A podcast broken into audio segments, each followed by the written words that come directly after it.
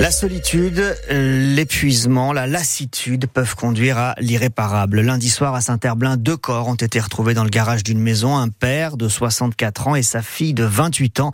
Dans une lettre, le sexagénaire explique avoir tué sa fille avant de se donner la mort car il souffrait trop depuis le décès de son épouse et il ne voulait pas laisser euh, sa fille handicapée à la charge de ses deux autres enfants. Ce geste terrible met en lumière le désespoir qui habite le quotidien de ceux qu'on appelle les aidants familiaux notamment les parents d'enfants handicapés. Des aides existent, mais elles ne sont pas suffisantes, explique Sophie Biette de l'ADAPI en Loire-Atlantique, une association d'aidants. L'offre, euh, on va dire, de services est aujourd'hui inférieure aux besoins. Donc c'est là où euh, commence le parcours des combattants, parce que vous trouviez des, chemins de traverse pour euh, remplacer ce service. Il y, a, beaucoup de mamans qui peuvent être se retrouver seules avec leur enfant. Ce manque de solidarité qui n'est pas simplement que en lien avec les, les professionnels, mais, mais aussi avec leur entourage. Ce, risque, c'est de se désocialiser.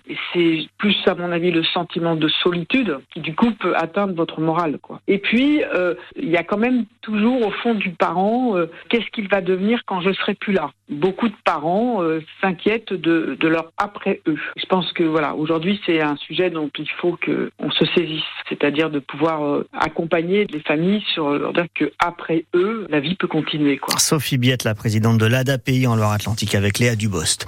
Le feu est parti du radiateur de la chambre. Terrible conclusion de l'enquête après la mort de deux nourrissons, des jumeaux, dans l'incendie de leur maison à Marsac-sur-Don. C'était le 25 novembre dernier.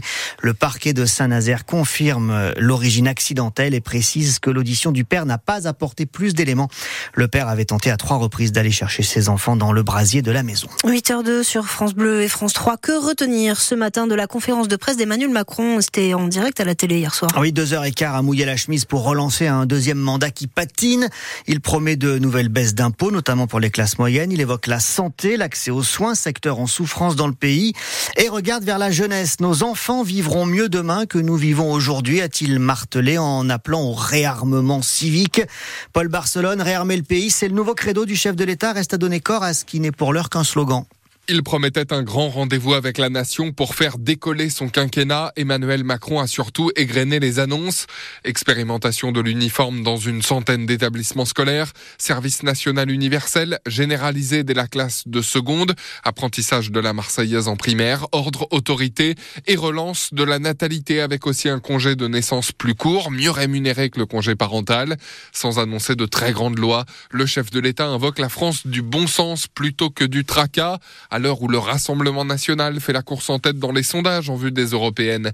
Il l'accuse d'être le parti de la colère facile et assume des choix, je le cite, pas vieux jeu du tout, s'en remettant au talent et à l'énergie de Rachida Dati, défendant Amélie Oudéa Castera, qui à ses yeux a eu raison de s'excuser après la polémique sur la scolarisation de ses enfants dans le privé. Paul Barcelone à 8h15, on débriefera tout ça avec Stéphane Buchou, qui est député Renaissance de Vendée, qui sera notre invité en direct. C'est aussi un sujet que le président de la République a évoqué hier soir, la natalité dans notre pays. On en parlait avec Paul Barcelone à l'instant. Depuis la fin de la Seconde Guerre mondiale, on n'a jamais fait aussi peu de bébés que l'année dernière en France. Moins de 700 000 naissances en 2023.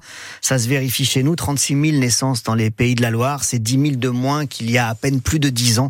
On vous a mis tous les chiffres sur francebleu.fr à la page Loire-Océan et c'est l'urgence qui pousse le chef de l'État à lancer un plan contre l'infertilité. En attendant, nous, on ira prendre la température chez les 20 30 30 30 ans pardon sur l'île de Nantes. Léa Dubost les a rencontrés. Reportage version longue à 9h moins le quart tout à l'heure sur France Bleu Océan. Le foot et le FC Nantes à 8h04. Le FC Nantes qui compte sur ses recrues pour corriger le tir. Oui, après une nouvelle défaite en, en championnat contre celui qui était alors le dernier de Ligue 1, Clermont. C'était dimanche. Place maintenant à la Coupe de France contre Laval.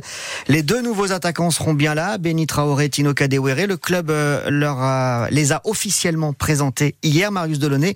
Ils sont attendus et ils le savent. C'est très clair, c'est dit d'entrée, les deux attaquants ne sont pas là pour faire de la figuration. Moi, je suis là pour travailler et pour aider l'équipe. Tino Kadewere, l'attaquant zimbabwéen, veut se relancer après un passage mitigé à Lyon. Il choisit donc Nantes, déjà deux matchs sous ses nouvelles couleurs et un doublé face à Pau en Coupe de France. Depuis mon arrivée ici, je suis vraiment bien. Je suis vraiment content. J'ai des collègues qui m'aident tout le temps. Je suis très heureux. Parmi les collègues, justement, un petit nouveau, le tout jeune Benny Traoré, 21 ans. Il reste lui sur une passe décisive contre Clermont avant de prendre un carton rouge à un quart d'heure de la fin. C'était vraiment dur parce que je pense que je faisais un bon match. Je pense qu'on a une très bonne équipe qui n'a rien à faire à jouer le bas du tableau. On voulait, euh, par rapport à ce qu'on avait vu en décembre, avoir une, une, attaque plus tranchante, plus incisive. Jocelyn Gourvenec, l'entraîneur du FC Nantes. On a besoin de ça. Je trouve que sur les deux premiers matchs, même si on, on perd le dernier, on a montré beaucoup de choses offensivement. Et cette recherche-là, on est logique aussi dans ce qu'on voulait mettre en place. Les deux recrues étaient d'ailleurs titulaires le week-end dernier contre Clermont. Et le coach semble leur faire confiance. S'il pourrait de nouveau les associer en attaque ce week-end en Coupe de France. Et ce sera donc samedi après-midi à la Beaujoire, 14h30 contre Laval, un match que vous vivrez en direct, bien sûr, sur France Bleu Océan. Une bouteille à la mer, la formule est vraiment bien trouvée pour cet appel lancé par le maire des Sables d'Olonne, Yannick Moreau, qui cherche à entrer en contact avec Philippe Gentot, l'ancien navigateur fondateur du Vendée Globe, qui vit aujourd'hui retiré du monde. Le maire des Sables voudrait l'inviter pour le départ du dixième Vendée Globe, ce sera en novembre prochain. Il passe donc un appel à travers les médias après avoir échoué, dit-il, à entrer en contact avec lui malgré plusieurs intermédiaires. On vous raconte cette histoire sur francebleu.fr à la page Loire-Océan. En volée, ça passe pour les filles. Les Neptunes de Nantes qualifiées pour les demi-finales de la Coupe d'Europe. Ça casse pour les garçons de Nantes-Rosé qui restent à la porte des quarts de finale de cette Challenge Cup après une double confrontation d'hier. Hasard du calendrier d'ailleurs. Les filles et les garçons rencontraient des clubs grecs d'Athènes. Et puis en hand, la France frappe un grand coup dans l'Euro en Allemagne en battant le pays organisateur 33-30. Les Bleus pour le tour principal. 8h07.